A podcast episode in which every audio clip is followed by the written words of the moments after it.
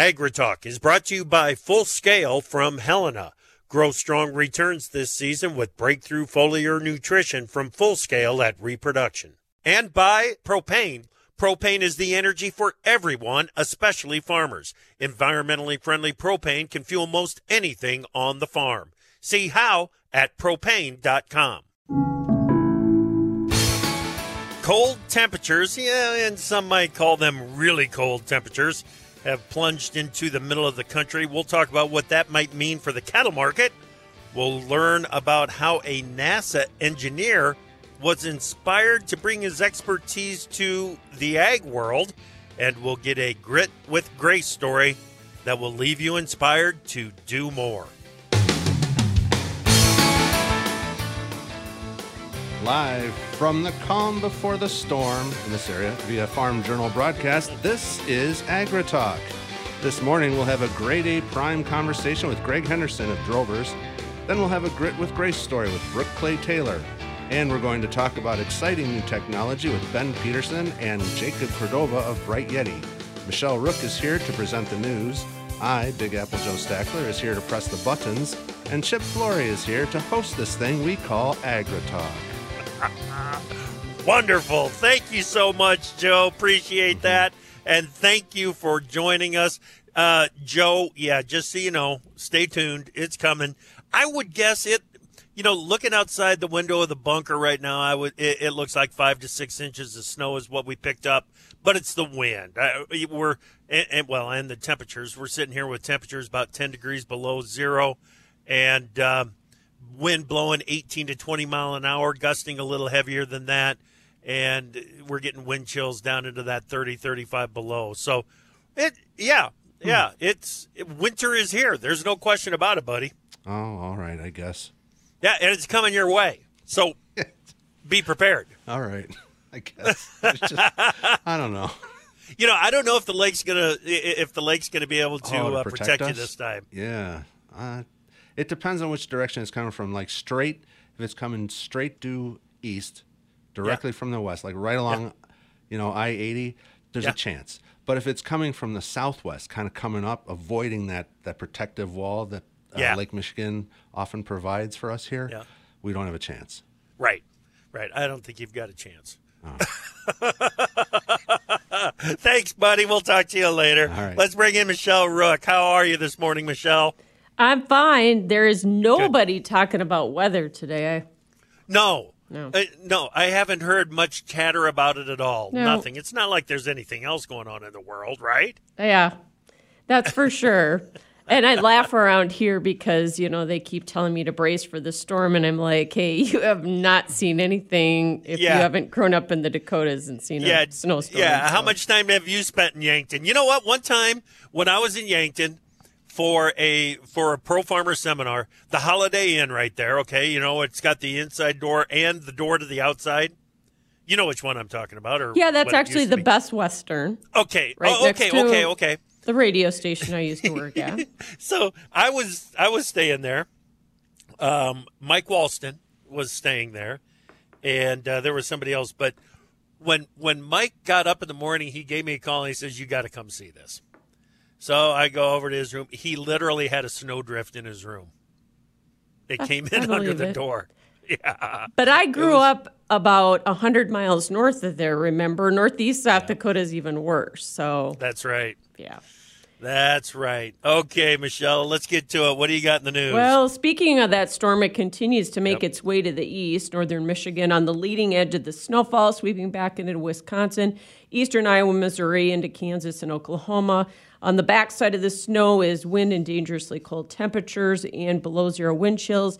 That storm expected to make its way east by the weekend, resulting in widespread Christmas travel disruptions, obviously impacting as well uh, livestock. So I know Yeah. you're talking about that coming up. yep, we've got Henderson coming up to give us the down low on that. Senate Majority Leader Chuck Schumer from New York says the Senate is close to an agreement that would allow the chamber to finish work on the $1.66 trillion omnibus spending bill. Funding for the government runs out Friday night, so Senate Democrats are attempting to push through the 4,100 page spending bill to keep the government open for Christmas. Senator Mike Lee from Utah has an amendment that would extend the Biden administration's use of Title 42 authority at the border. That restricts asylum claims for migrants crossing the border into the U.S.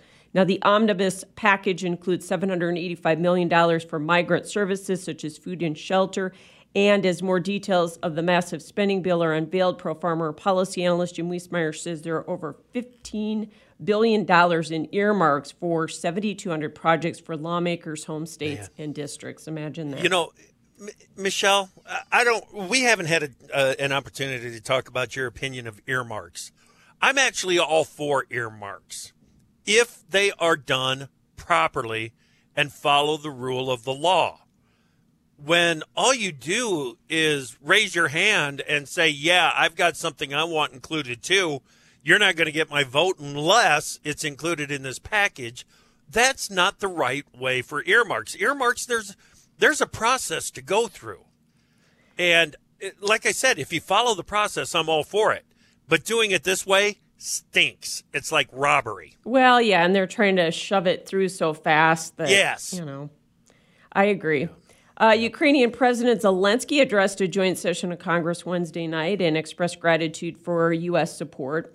Now, this was his first overseas trip since the Russia invasion of his country began. In his speech Wednesday, the leader called for more U.S. help and stronger sanctions against Moscow, telling lawmakers Ukraine will never surrender and that their support is not charity but an investment in democracy. Western intelligence officials have found no evidence or conclusive evidence, anyways, to blame Russia for the Nord Stream pipeline bombing.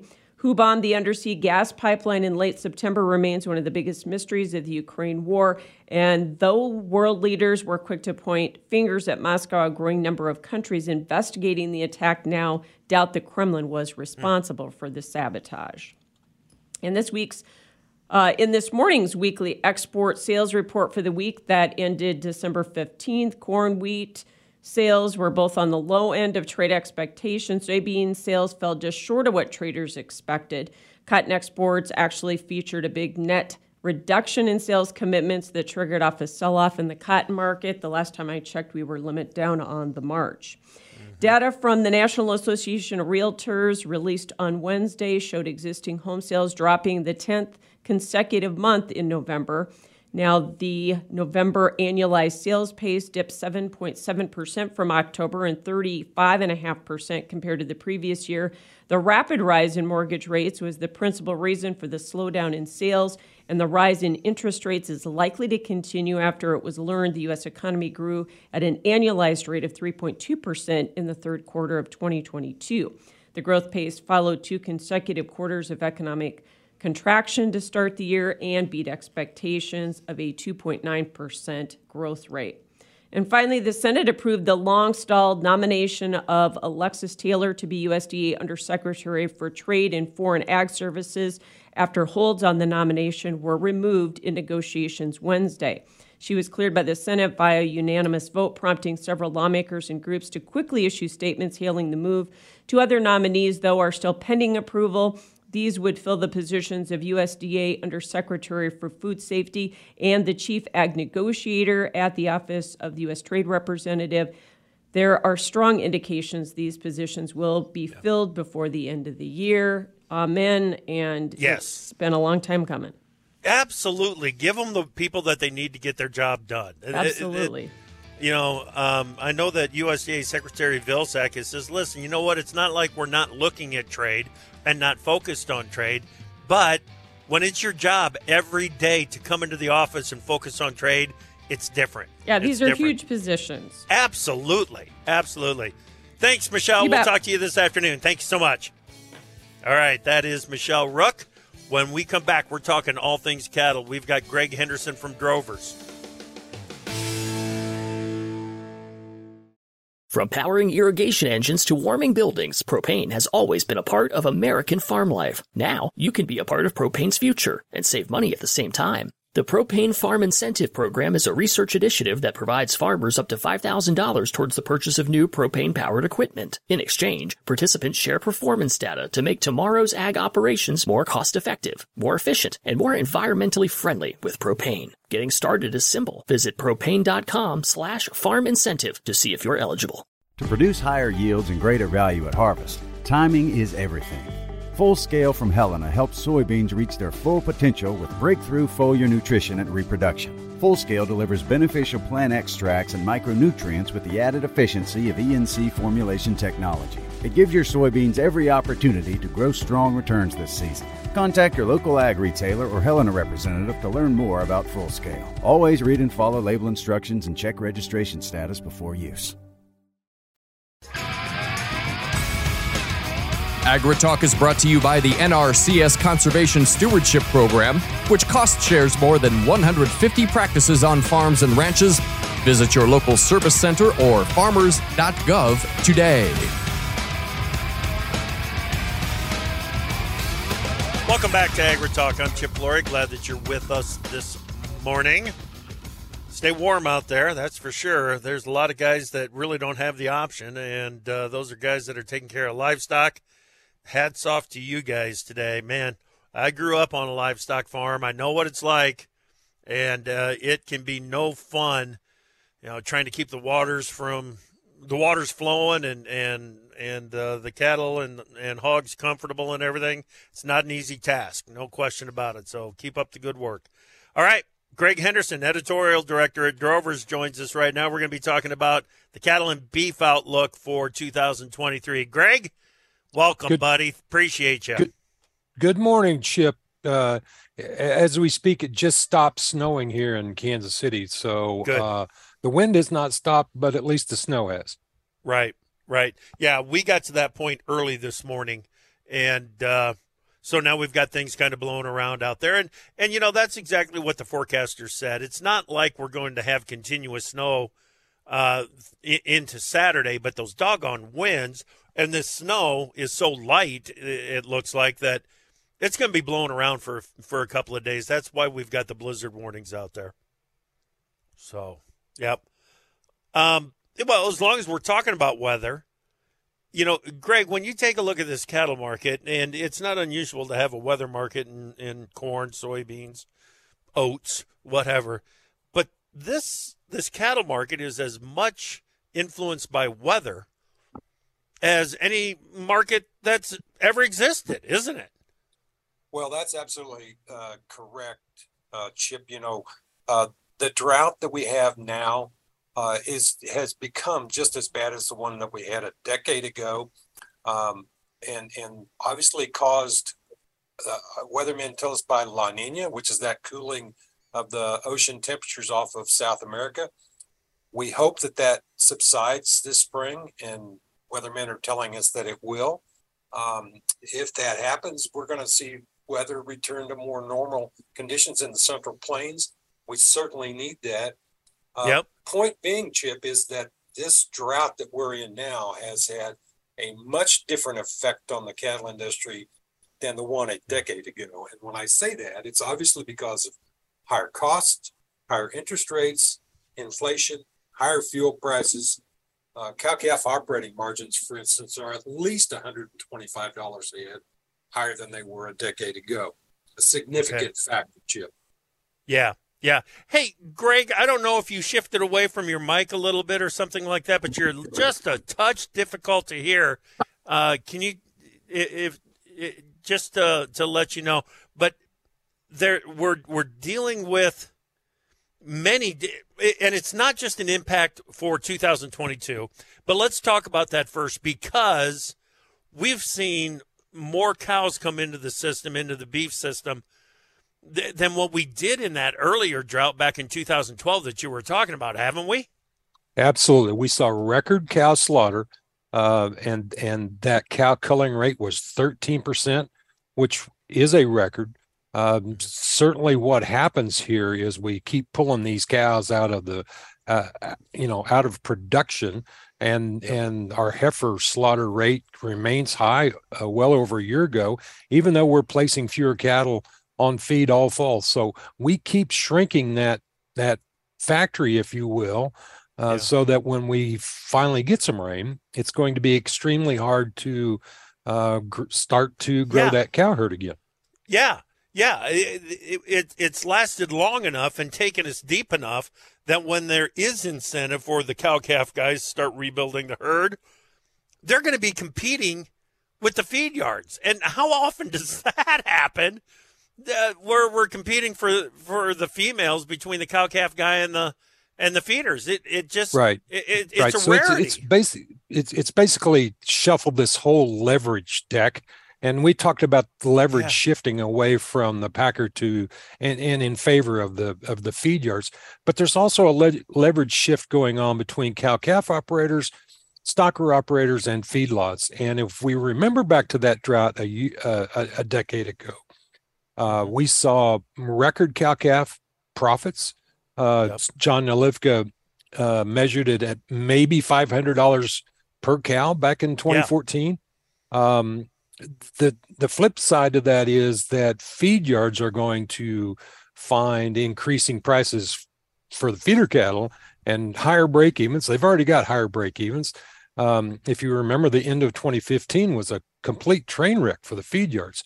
So let's hope we don't get ourselves uh, into that same situation again, because uh, as as we've said many times, everybody in the production side of the cow cow business uh, needs some healing time. Yeah. uh, going forward. Yeah, yeah, absolutely. So those females coming into the slaughter system have added to the supply, but as we look forward, the 2022 calf crop, I mean, that's really going to tighten up supplies for us in the second half of 23, isn't it? Yes, Nalivka uh, suggested our cow, uh, beef cow number is going to be around 29 million. That's down 3%. He's suggesting that the uh, uh, calf crop, which was 34 million last year, is going to be down another 500,000 head.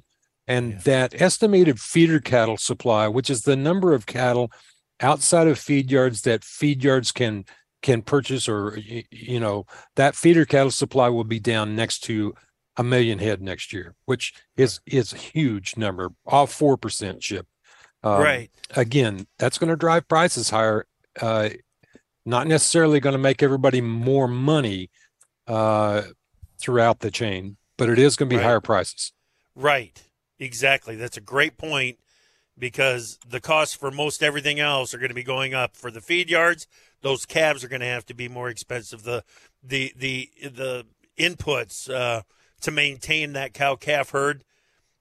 There may be some slippage, depends on the weather that we've got in 23, but nonetheless, they're still looking at increased costs out there. So it's still a margin game. We got to remember that as as we're going forward. Greg, an interesting thing here. I mean, you talked about a huge cut to the market cattle supply going forward. Then you said 4%. You know that's a huge cut. I know that's a huge cut. Those involved in the cattle industry do. But for consumers out there, you know, they need to understand that this cattle market, the hog market too, a shift of 1% in either direction on the supply side or on the demand side is a major, major influence on where these markets are going, isn't it? Well, absolutely, it is, and you know we've talked about inflation many times this year, Chip, and it, it- and it certainly is a factor. Uh, what we've seen since uh, early October is that beef and pork have not necessarily contributed to those inflationary uh, effects. Um, those prices have been down since October one, uh, year over year, and we're we're heading into next year, and obviously that that demand is strong, but those prices are going to go up um, more next year. Just probably not at that inflationary rate that we're seeing for all goods and services. But consumer demand for both beef and pork since the pandemic has been exceptional. Chip, we've talked about Yep. this before. Um, beef demand's the best it's been in in 30 years, Yeah. uh, and consumers are paying more for higher quality products than they ever have before. And going back to the previous drought, this is much different than what it was then because, for example, Chip, we have we're now producing almost 10% prime beef. It was about 3% back in the yeah. 2014 2015 timeframe. So we're producing better quality product and consumers still want it. They're still paying up for it. Yeah. So demand is just a, a huge thing in our favor. Yep. Yep. You know, we've talked about the expectations for the cattle on, for Friday's cattle on feed report on the show already. But your your final note, and we've only got about a minute left for this. Talk about the sustainability in the industry and the the the increase in efficiency. Well, uh, I think the biggest statistic we can talk about here is that the U.S. beef industry will produce 5 billion more pounds in 2022 than it did in 1975 with 40, 40 million fewer cattle. So mm. what that's saying it's those cows are producing higher quality, heavier animals, more beef, more sustainability there, Chip. Yep. Uh, if you remember, yep. 1975 was the peak number. I believe it was 132 million head total. This year's number will, will in January 1 will be about 90 million total cattle and calves in the United States. Yep. Oh, yep. A, a fantastic story for producers. Yep, yep. You know, we got to care for the cattle. We've got to, uh, you know, be good stewards of the cattle industry. But that right there tells you that if you're going to be a marketer, you probably better be focused on the beef that's coming out. And it's uh, it's an interesting yet subtle difference there that we're talking about. Or we'll talk about that more in the future. Greg, thank you, my friend. I appreciate you. Merry Christmas. Merry Christmas, Chip. Thank you very much. From powering irrigation engines to warming buildings, propane has always been a part of American farm life. Now, you can be a part of propane's future and save money at the same time. The Propane Farm Incentive Program is a research initiative that provides farmers up to $5,000 towards the purchase of new propane powered equipment. In exchange, participants share performance data to make tomorrow's ag operations more cost effective, more efficient, and more environmentally friendly with propane. Getting started is simple. Visit propane.com slash farm incentive to see if you're eligible. To produce higher yields and greater value at harvest, timing is everything. Full Scale from Helena helps soybeans reach their full potential with breakthrough foliar nutrition and reproduction. Full Scale delivers beneficial plant extracts and micronutrients with the added efficiency of ENC formulation technology. It gives your soybeans every opportunity to grow strong returns this season. Contact your local ag retailer or Helena representative to learn more about Full Scale. Always read and follow label instructions and check registration status before use. Time for Markets Now with the experts from Pro Farmer. Joining us now, Pro Farmer editor Brian Grete. Beach. Yesterday, the soybean market, soy complex, was hesitant to move to the upside. Today, they're leading the way to the downside. What's going on? Yeah, there's a couple fundamental factors, Chip. Uh, you know, rains are forecasted to move through Argentina the next couple days here. Uh, so basically, late today through uh, the weekend, and, and so that'll provide some relief, uh, probably temporary relief. I doubt if the rains are enough to completely eliminate the drought there, but uh, it, that's a little bit of the, the, price pressure. And the other one is uh, weekly export sales were on the disappointing side, so uh, down significantly from last week's total, which was huge at almost three million tons, but below expectations, and, and, so that's given traders just encouragement to take some profits out of the long side of the market. Uh, same thing's happening in meal and, and also in soy oil with uh, pretty broad based uh, selling across the soy complex. That's spilling over into the corn market. Okay. Uh, on the wheat side of things, uh, SRW and spring wheat futures are a little bit weaker. HRW futures are being supported by that cold blast. I mean, it, it's really cold out here, and, and there's probably going to be some winter kill issues, uh, but we won't know the extent of that until spring, and it'll depend on uh, spring weather. Right. Any influence of the cold blast on the livestock trade? Yeah, not really. Uh, still waiting on cash cow trade, so that's been slow to develop. So the, the packer and the feedlot hasn't uh, been in any hurry uh, to to move cattle this week or, or negotiate sales this week, and and uh, that's somewhat of a surprise and, and, limiting buyer interest in live cattle futures, which are mildly weaker.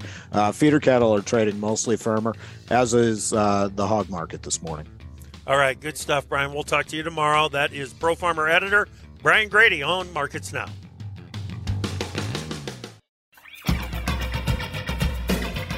Opinions expressed on AgriTalk do not necessarily reflect the views of Farm Journal Broadcasting, affiliate stations, or sponsors. We don't make the news, we render it. AgriTalk. Welcome back to AgriTalk. We've got a conversation with Brooke Clay Taylor coming up here in just a moment. But first, let's go ahead and make time for this Yields in the Fields. Yields in the Fields on AgriTalk is brought to you by Micro Essentials from Mosaic, the science of more. Discover our proven products. Text yields to 31313. All right, growers in northeast Iowa this year had an excellent growing season. Uh, there were some issues with green snap in June, some other storms, but the season was generally very good. That is until a frost hit just a few days too early. Now, as growers are looking back at the 2022 season, many producers point to that frost as a big reason that corn yields fell just short of some lofty expectations. Yields in the Fields is brought to you by Micro Essentials from Mosaic. All right, let's make time for this Grit with Grace story. It's made possible by Zoetis. Thank you to Zoetis. And joining us now is Brooke Clay Taylor. Brooke, good morning. How are you today? Good morning. I'm wonderful. How are you? Good, good, good. Glad to hear that. Glad to hear that. Uh, Brooke, where are you at? Where do you and your family live? We live in eastern Oklahoma, southeast of Tulsa. Gotcha. Now, you grew up in Oklahoma, right? I did. Um, I'm originally from Indiana, but my family made the trek to Oklahoma when I was in middle school. So I'm a dual citizen, but I grew up in what I like to call Stillwater's greatest suburb of Perkins, Oklahoma. They're in Stillwater. So OSU all the way? all the way two degrees in one homecoming crown. Just made it made it a, a whole thing. love it, love it. Those degrees are in what? I have an undergrad in agricultural communications and a master's in international agriculture. Okay, so you've always been involved in the business of ag, haven't you? Absolutely. Um, I believe I'm fifth generation agriculturalist on one side of the family, second on the other. It's just who I am. I came out of the womb ready to to dig in the dirt. Yeah, yeah, love it. So your what what uh, what have you been doing in agriculture? What what's your career look like? Great question. So, when I graduated from Oklahoma State, I started working in commodity organizations, and I found that I was really good at the creativity of marketing and communications, which led me to work for advertising agencies kind of across the country, working with national and international ag and food brands. And that really lend itself to brand storytelling, marketing, connecting directly with consumers. So before people were using the term influencers, I was helping yeah. large brands connect with you know content creators and influencers and help you know really dive into what's happening on our farms and ranches Yep. Now, did you get to do all of that from Oklahoma? No, I had to leave Oklahoma for a little while. Yeah. So I lived in Nashville, worked in Boston, um, lived in Austin while working in Wisconsin. But then, you know, I missed Oklahoma. I love the red dirt roads. I love the winter wheat. I love the black kettle. I love the blue sky. And so I moved home and launched my own agency, which allowed me to do the same work, but rely on spotty internet um, yeah. rural internet, as we all know. But it really gave me some fun opportunities. I worked, you know, with the Oklahoma Beef Council. I worked with an NBA um, talent to do some really, really cool video yeah. concepts. I worked on a TV show that was on RFD, uh, chasing down Madison Brown as their their ag yeah. editor. And I've done some really fun, cool stuff, but I cool. do get to do it from here in Oklahoma. Cool, cool. Yeah.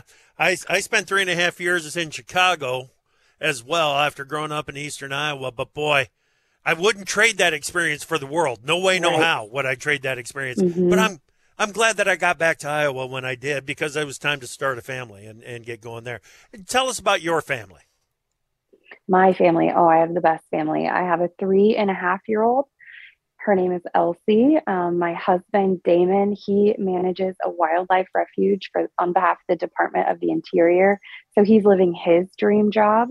Um, we have a nice little family. We're iced in nice. here in Oklahoma today. We've got the fire going. We just live in the dream. Beautiful, beautiful. So, when you were pregnant with Elsie, uh, yeah, you found out that there was a problem with your health. When did you figure out that you had cancer?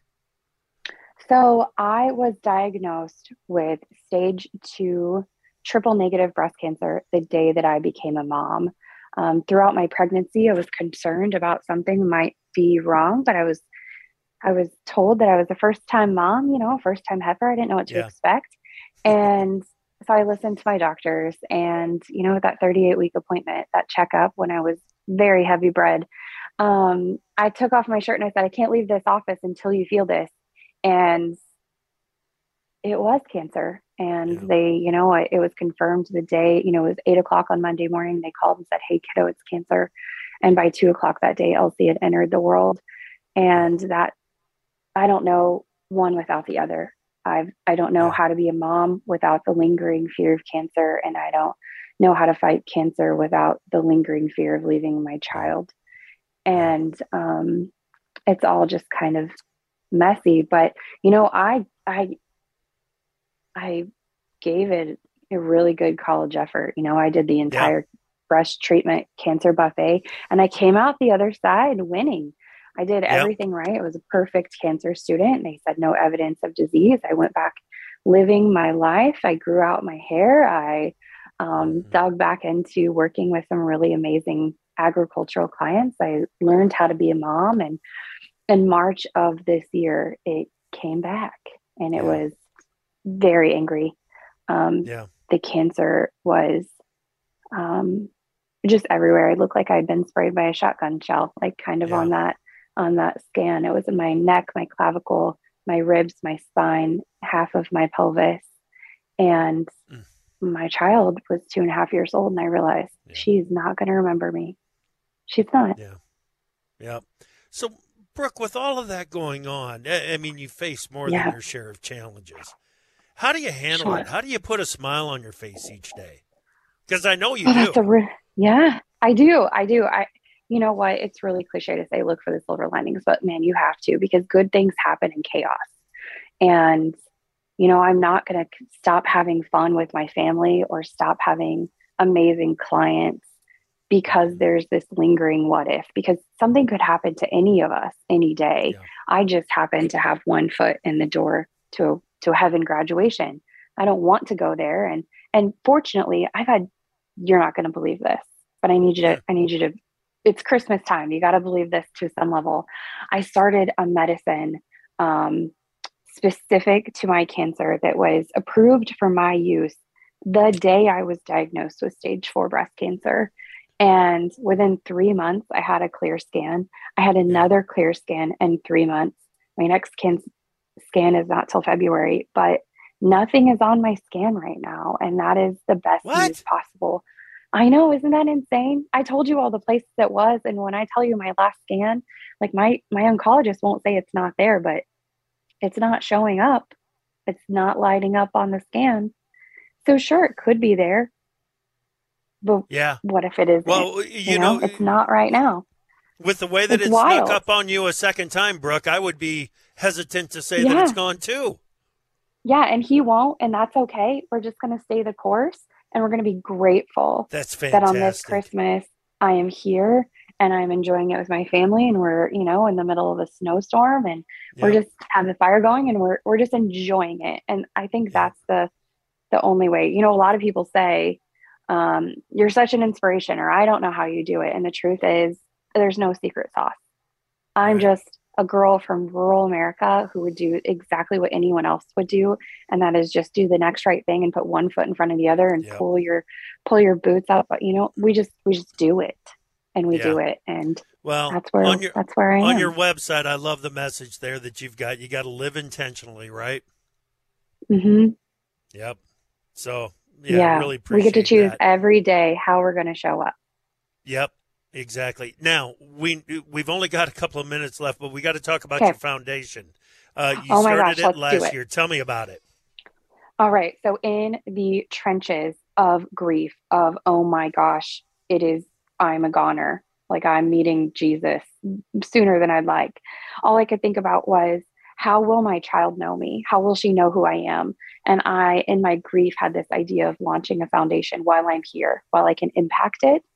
And I rallied the folks around me, and everyone said yes. And so now there is an actual foundation that represents the three hardest pillars of my life, and that is scholarships for B and C students. Because sometimes you're feeding calves yeah. before school, you're playing basketball after school, and grades aren't the most important. They are important, but they're not. High you school chip saying? says so thank you for that.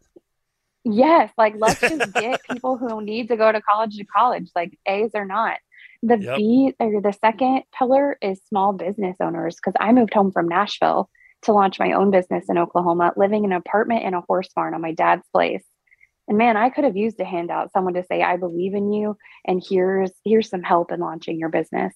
And then the third pillar is supporting women like me who are fighting a terminal diagnosis yeah. and filling in the gap of memory making and leaving behind a legacy. For example, I probably have 40,000 photos on my phone of me and my child. But if yeah. I leave tomorrow and that, you know, phones, they're going to become outdated. Who are going to print all those photos? Right. Do they just go right. away? And that's not free. And insurance that's doesn't right. cover it. That's right. Brooke, we're, we are almost out of time. I got to let people okay. know that Tyne Morgan is going to be telling the rest of your story and, and, and your story on U.S. Farm Report this weekend and next weekend. So people need to tune in for that. What's the name of your foundation? The Rural Gone Urban Foundation. Absolutely. Check it out. I've looked at it. It's really cool. Uh, get there, take a look. Brooke, you're an inspiration. You are, whether you want to be or not. You really are. So, Merry Christmas to you. Merry Christmas. All right. That is Brooke Clay Taylor. Wow. We'll be right back. From powering irrigation engines to warming buildings, propane has always been a part of American farm life. Now, you can be a part of propane's future and save money at the same time. The Propane Farm Incentive Program is a research initiative that provides farmers up to $5,000 towards the purchase of new propane powered equipment. In exchange, participants share performance data to make tomorrow's ag operations more cost effective, more efficient, and more environmentally friendly with propane. Getting started is simple. Visit propane.com slash farm incentive to see if you're eligible. To produce higher yields and greater value at harvest, timing is everything. Full Scale from Helena helps soybeans reach their full potential with breakthrough foliar nutrition and reproduction. Full Scale delivers beneficial plant extracts and micronutrients with the added efficiency of ENC formulation technology. It gives your soybeans every opportunity to grow strong returns this season. Contact your local ag retailer or Helena representative to learn more about Full Scale. Always read and follow label instructions and check registration status before use.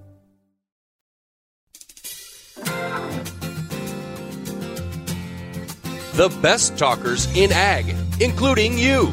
Join the conversation on AgriTalk. Call us at 855 4 Talk Ag. Welcome back to AgriTalk. Glad that you are with us this morning.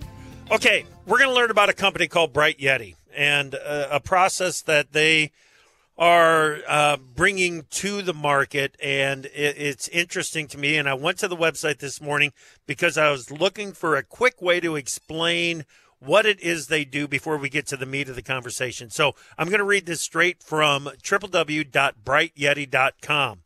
Bright Yeti is a technology company developing software and automated systems that increase crop yields without more land or chemical inputs. How? With plant electrophysiology. Joining us now to talk about it, Jacob Cordova. He is the president and CEO of Bright Yeti. Jacob, welcome to AgriTalk. Chip, thank you. It's great to be here. Yeah. Also on the line, Iowa farmer Ben Peterson from Lake Mills. Ben, it's good to talk with you again, man. Chip, great to talk with you as always. All right. All right. Jacob, uh, give us the genesis of this idea. What made you think that electrophysiology would work to increase yields? Yeah, thanks, Chip. Um, so, my background is engineering. I started my career working on the NASA Orion manned spaceflight program. There, I was a product engineer supporting the space capsule habitation and the environmental controls and life support teams. A lot of things that we needed to do to help protect the crew in space, including things that come back down to electrophysiology of human beings, those characteristics. While I was out there, I also spent some time with Engineers Without Borders and became the president of EWB at Johnson Space Center before moving to Denver with Lockheed Martin. Uh, and while I was there, we did some spacecraft manufacturing work, uh, supported electrochemistry processes, uh, and then that kind of translated and set the foundation for interesting things that exist in science, uh, really mostly in the medical field, uh, that don't really exist in agriculture yet. And that's where kind of the genesis of electrophysiology really took off for us. Okay, very cool. Ben, I want to ask you what is the process? Because the idea is not to use electrophysiology on the plants, but rather it's used to wake up or I'm sorry to say this, jumpstart the seeds, right? Yeah, and ironically, uh, ironic to Jacob's background, it's not rocket science to use the use the system. If you can, if farmers can put seed in a pro box and remove it from a pro box, they can use a system without going into a whole bunch of unnecessary detail. Jacob and his team have taken care of all the science and all of the the complicated stuff in the background and made it a very very easy to use system um, i mean as compared to running a planter or any other other complex machinery these days yeah. far easier than that. Gotcha. Gotcha. Okay so jacob how uh, you know what maybe more appropriately why does this work to increase yields? Yeah, it's it's it's quite awesome to see where the technology has come over the years, um, and it's helpful to go into electrophysiology in that sense. So what we're doing is helping farmers get more profitable by giving them a way to increase their yields and lower the need for agriculture chemicals. And the way we do that is with electrophysiology. If you've heard of a pacemaker, if you've heard of a hospital MRI machine, mm. those are electrophysiology products that have existed for human medicine for years. The MRI was invented in the 70s and the pacemaker was invented in the 60s. Yeah. And so this is a well-established science in the medical sector that's seen decades of research and billions of dollars invested in these life-changing products. But when it comes down to crop electrophysiology, that's primarily been an area of academic research. Lab studies there have been showing amazing results in how the technology can dramatically impact cellular metabolism and yield. And so we see that as a big opportunity for commercialization. After years of R&D testing and successful third-party yield validation trials, we're doing some really interesting things and uh, forming some great strategic partnerships to move forward. I think the best way to describe what we're doing is really energizing the seed from the outside in using electrical charges. That's kind of what the MRI is doing when a doctor is taking a scan of your body. They're applying these electromagnetic fields around the body, and they take an image because the body responds to that field. There's ions inside of human beings and inside of plant cells. So we looked at that and said, well, what can we do to go deeper on that for plants? And would it result in greater yields? And we're super excited with the results we've seen. Okay, Ben, you've used it on your farm. What are the results? faster, more vigorous emergence, especially in challenging conditions. In uh, uh, 21, we, we had to plant three inches deep. It was very dry that spring and very cold. Uh, just you never know what you're going to get. It's a box of chocolates every spring, is as, as most guys know. Uh, and I was just shocked to see uh, the consistency with which we had corn emerge. Uh, and on top of that, uh, the check we did have this past year uh, showed us eight bushel an acre on corn, which uh, is very impressive.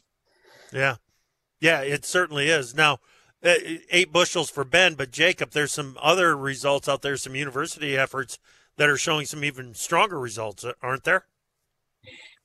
Yeah, one of the things that we wanted to, to to really put on the on the map before talking about this more publicly was utilize uh, third-party yield validation trials. And uh, the contract research organization we use for that is a group that's used by other companies that you might have heard of, like Pioneer and Monsanto. And in those trials, we tested the technology in uh, Moorland, Iowa, Osage, Iowa, and Wayne, Nebraska. And in each of those different sites run by different farmers with their own operational parameters, we saw 17.2, 14.5, and 14.8 bushel per acre increases. Cool, cool. That's very cool. You know this when, when I met you over to over at uh, FBN's Farmer to Farmer. Um, this intrigued me so much that I felt like we need to at least get this conversation started. But I got a feeling, Jacob and and Ben, um, that Bright Yeti and the technology that you were bringing forward is going to be something that uh, a lot of people are going to take a look at in the future. So, uh, it, it, interesting conversation. Thank you so much for spending a little bit of time with us this morning and and filling us in on what you're doing, Jacob. Appreciate you, man. Thanks, Chip. I appreciate it. All right, Ben. Thank you as well. Thank you, Chip. All right. Merry Christmas, guys. We'll talk with you again soon. Thank you so much for listening this morning. Come back this afternoon. Chad Hart from Iowa State University.